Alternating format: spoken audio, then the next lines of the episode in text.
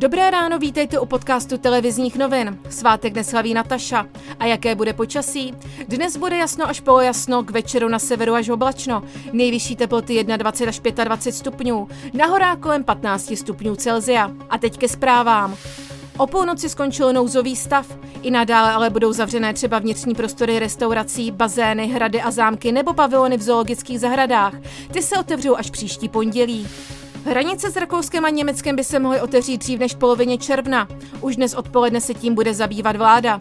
Kromě řešení dopadů koronavirové krize se bude vláda zabývat i návrhem novely zákona o zajišťování obrany České republiky, poslaneckým návrhem na novelu stavebního zákona a návrhy na jmenování státních tajemníků na ministerstvech spravedlnosti a školství.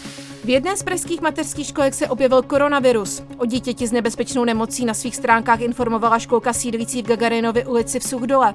Zatím musí do karantény celá třída, do níž nemocný předškolák docházel. Třída bude zavřená do 28. května. Ceny aut klesají a půjdou ještě níž. Podle ekonomických analytiků dokonce možná až o čtvrtinu.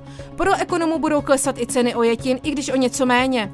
Více už ekonom Lukáš Kovanda. Automobilový trh se nachází na začátku kolapsového stavu, to znamená, že ty poklesy cen nejsou zdaleka konečné.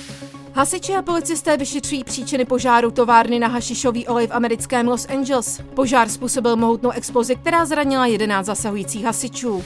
V sousedním Německu se o víkendu konečně začal hrát fotbal a přípravu na restart sezóny nepodcenili v Mnichově. Bayern po více než dvouměsíční herní pauze nezaváhal, Berlín porazil 2-0 a dál kraluje celé Bundeslize. Další podrobnosti k reportážím a aktuální zprávy najdete na webu TNCZ.